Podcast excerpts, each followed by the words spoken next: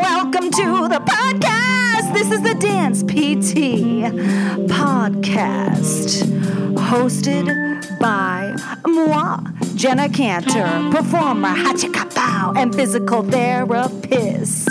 In our interviews, we will dive into all the things that can regularly help you. That's right, as a dance physical therapist with your patients. That's right. Please note that the purpose of this podcast is entertainment and is not here to replace any medical advice. That being said, we are all here to support each other, which leaves me at the most important message I want to leave you with. You are enough and never change yourself for anyone. That's right. You heard me. Be you, and that will enable you to help others the best way possible. Let's end with more scatting. That's right. Jenna out. Hello, dance PTs and PTAs. Jenna Cantor here. I want to talk about retiring. Like what? I, I haven't thought about retiring. I well, I have financially. I read this book. What was it? Nice women fish finish rich or smart women finish rich.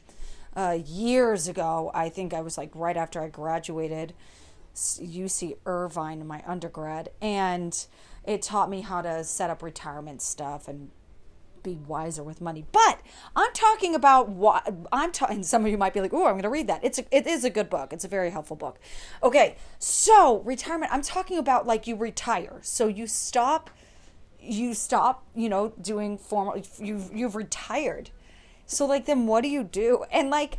I was just thinking about this, and I thought this would be kind of a fun little. I, I, my first thought was like, well, I would volunteer, um, you know, like I started thinking of um, some some like volunteer things I would do to help people, uh, like PT wise, because then I'm not getting paid. I don't have to worry about numbers or anything, and I can just go and put in some time, place, and just help people out. You know, like much chiller. You know, and like yeah. Um, I, I mean, and it wouldn't necessarily be formal PT. You know, it could be spreading the word of health. You know, and um, I don't, I don't know. I was, just, it was so funny because I was thinking about retiring, and that was, I started to go, okay, well, I could do this. Like, cracks me up.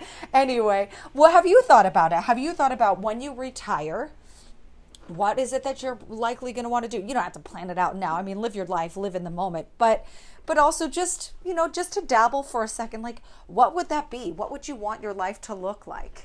my dad my dad has retired and he eh, he's really into painting and now he's setting up a website and is looking to sell his painting. This isn't his retirement you know?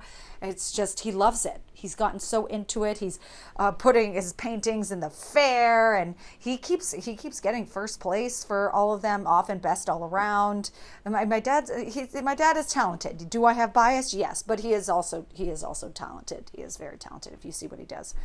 So that's what he has found Uh, for my mom, my mom has really gone into, oh God, it's not bridge, bridge. I was going to say mahjong, bridge. She's gotten into bridge. She's been playing that for years now. That is like what she loves doing, how it, uh, how it works her brain and her figuring out different skills and ways to play it.